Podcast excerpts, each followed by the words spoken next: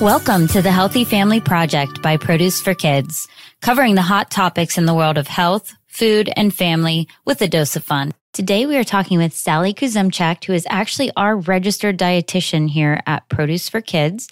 She was on episode 34, sharing tips on how to stay out of the lunchbox rut, and episode 37 on balancing holiday sugar rush. So today's topic is all about the new nutrition label. Yes, there is a new nutrition label. It's been rolling out gradually. You might have seen it already on some items. And I'll just be honest, nutrition labels have always tripped me up. I often feel like I'm sifting through useless info. So I'm feeling like, just tell me what's important, please. Just bold what I need to know.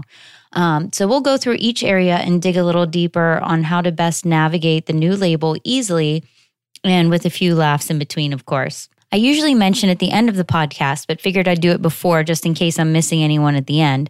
We do have a Healthy Family Project Facebook group and often continue the conversation from the podcast over there. You can find a link in the show notes and we can approve you to join pretty easily and we can chat there. It's a lot of fun to interact with listeners and get insight from you all and everybody in the group sharing. It's just kind of a cool place to be. So a little background on Sally, just in case you haven't listened to her previous episodes. She is the mom of two boys. She blogs at realmomnutrition.com, and her blog is definitely the no judgment zone for feeding families. I thoroughly enjoy her content. Really easy, a lot of talk about balance and giving yourself grace. So Sally is also a contributing writer at Parents Magazine and WebMD.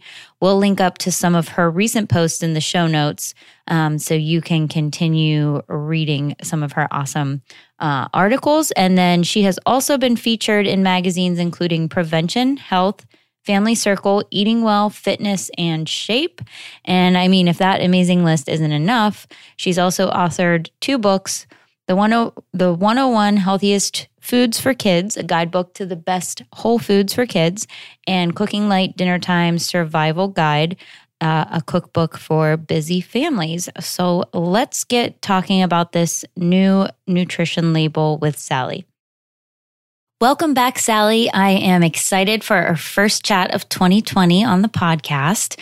And what a timely conversation as we are starting to see the new nutrition label rolling out. So maybe surprise to some listening that there is a new label. I feel like I know and you know and people know, but it hasn't really been, mainstream front page, I guess, if you will. So can you talk for a minute about why and when this label is changing? Sure. Thanks for having me on the podcast. So they actually announced these changes way back in 2016. So some people may be like, wait, this is old news, but they actually just rolled them out, but they announced the changes in 2016. And it really does, it takes a long time for these things to actually get into motion and come into effect. So the reason that they decided to make the changes is basically to give the label a little bit of refresh. It had been like 20 years since they did any changes to it. Wow. And kind of update it with what we know now about nutrition, because as we all know, nutrition is a science that's always evolving and changing. And as new evidence arises, sometimes we have to change our thinking and guidelines and advice. So this new label is supposed to reflect some of that. So some companies actually started to roll it out earlier than this year. So some people may have already seen it, but big companies had to have the new label in place January of 2020, and then smaller companies have an extra year. So you may not see it on everything, but on products from big manufacturers, you should be seeing it now. Okay, yeah, that makes sense. I feel like now thinking back, so back in 2016, it was like, okay, this is like all going to happen. And then It went away. So yes, yeah, obviously for the entire food industry to make a change like that, definitely takes some time. So we'll have one extra year here, and then everybody should be compliant at that point, I'm guessing. So, okay, awesome. So now we know the backstory. Let's talk about the key information we need to spot. So we're in a rush in the grocery store, but you know, it's still important to take that glance at the label before checkout. What key information are we looking for? Where can we find it? Oh, and a side note, we are sharing a link. So in case we don't want anyone, like I know everyone is listening to podcasts, walking, driving, so please don't try to take notes. We'll share a link where Sally did on produceforkids.com a side-by-side comparison of the new and old label. And we will link to that in the show notes. We'll link that everywhere so that, you know, once we have this conversation, you can kind of go back and look at those two side-by-side. Okay, so what key information are we looking for and where can we find it? So as dietitians, we've always told people, like, when you're looking at that label, you turn the package over, you're looking at all those numbers. The very first place to start is with the servings and serving size, because everything else is based on that. So we've all had the like bag of chips that kind of like looks like one serving. And then you turn it over and it's like, oh, there are 3.5 servings in there. So they really want people to know that information right away. So they actually put that in a larger, bolder font than everything else. So that's calories, serving size, and number of servings in the package are all bigger, easier to see. You can spot them right away. So I always tell people, if you're going to read those numbers, start there and then base everything else you read on that. So figure out, okay, there's 3.5 servings. Am I going to eat 8 chips and then, you know, roll down the top of the bag and put it away for another day? Or am I going to sit and eat the whole bag of chips? In which case, I need to multiply everything by 3.5. Do a little bit of math. Right. Well, I can appreciate those things being front and center. I know in the past, over the years, you know, you see that, oh, well, it's only 100 calories and whatever it might be, the bottle of tea or chips or whatever, you know, you finish and then you look back and say, oh, actually, that was 3 servings. Mm-hmm. So I'm at my max for the day. So how is it called out differently, the serving sizes?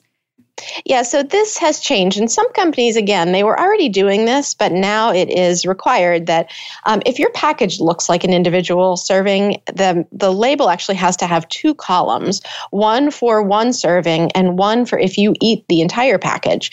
And so, like, a great example of this is a 20-ounce bottle of soda. That is more than one serving, but when people get a 20-ounce bottle of soda at a vending machine, they often drink the whole thing. Mm-hmm. So now they'll be able to turn that over and know, okay, if I drink this whole thing, here's what all the numbers are. They don't have to do that math in their head, because people really don't want to do math when they're enjoying, you know, right. Food or drink. They don't want to sit and crunch the numbers. Same with that individual looking bag of chips. But even yesterday, I was eating a bagged salad. It's one of those salads that has like all the toppings and the dressing and everything all in it.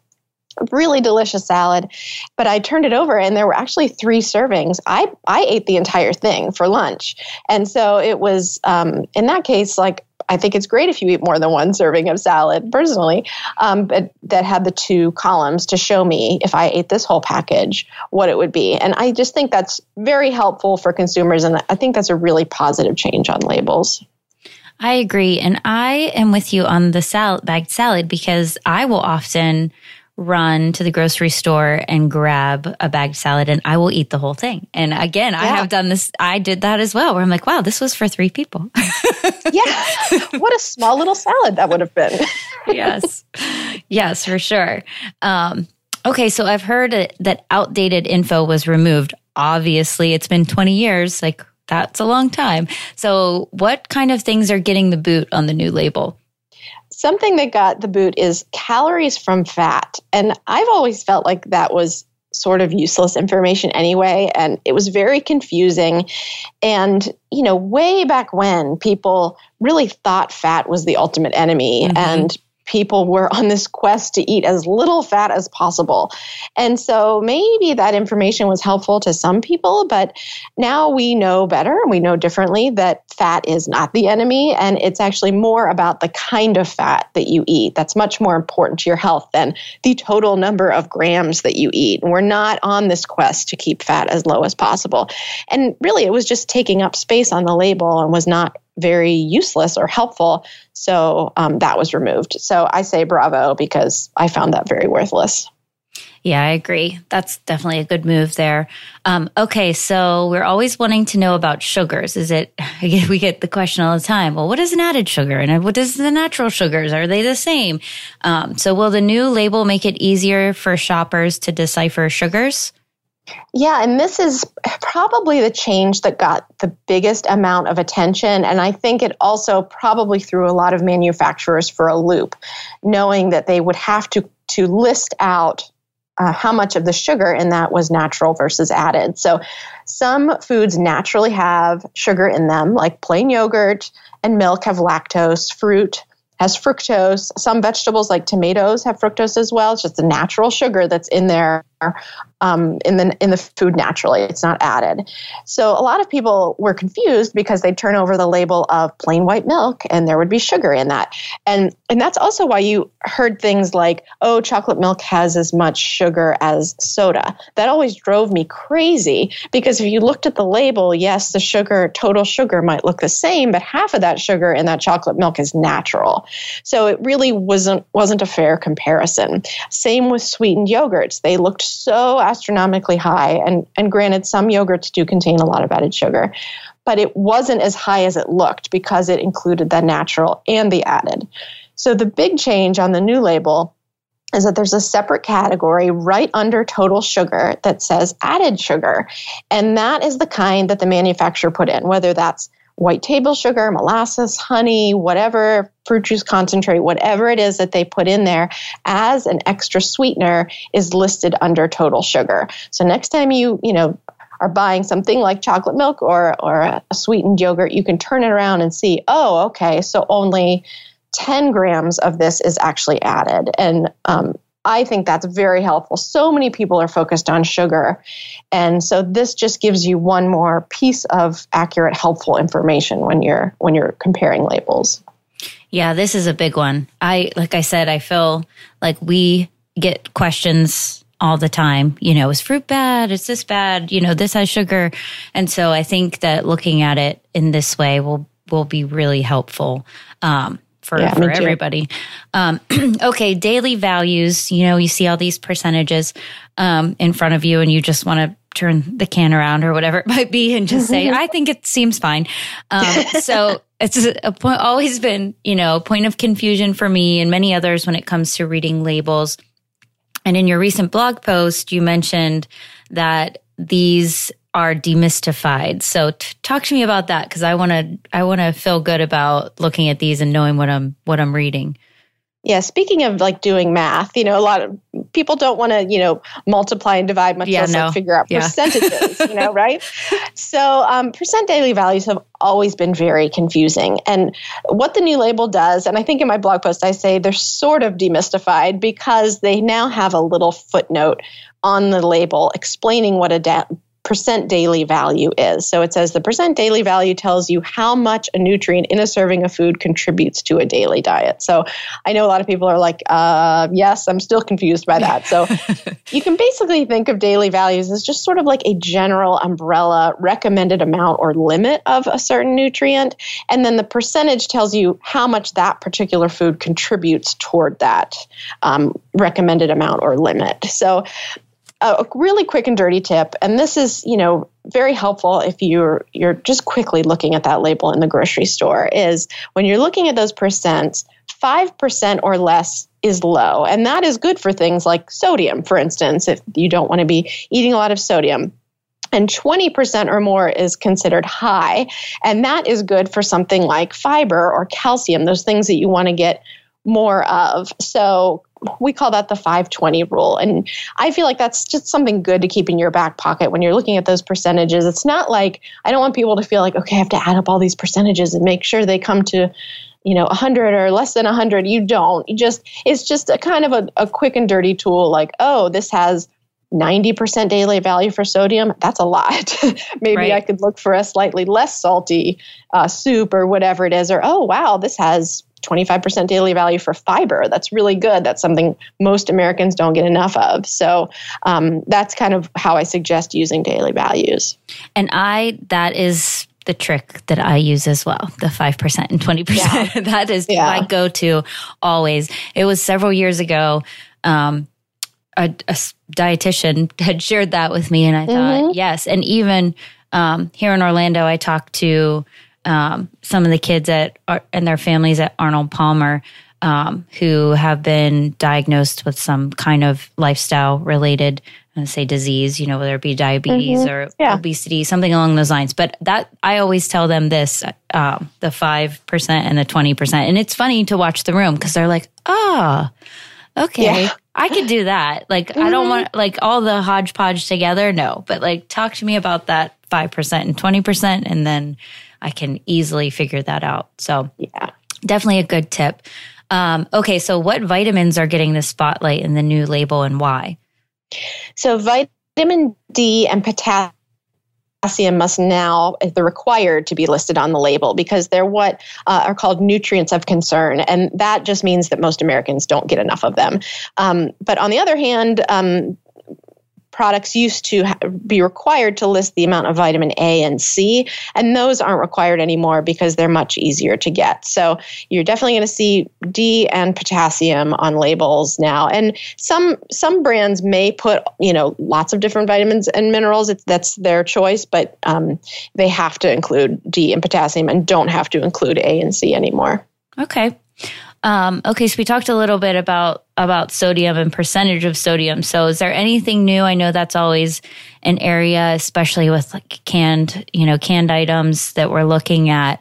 So what are we looking at here as far as sodium goes? This is a little tweak, but for those people who are really looking at labels for sodium, they're going to notice this.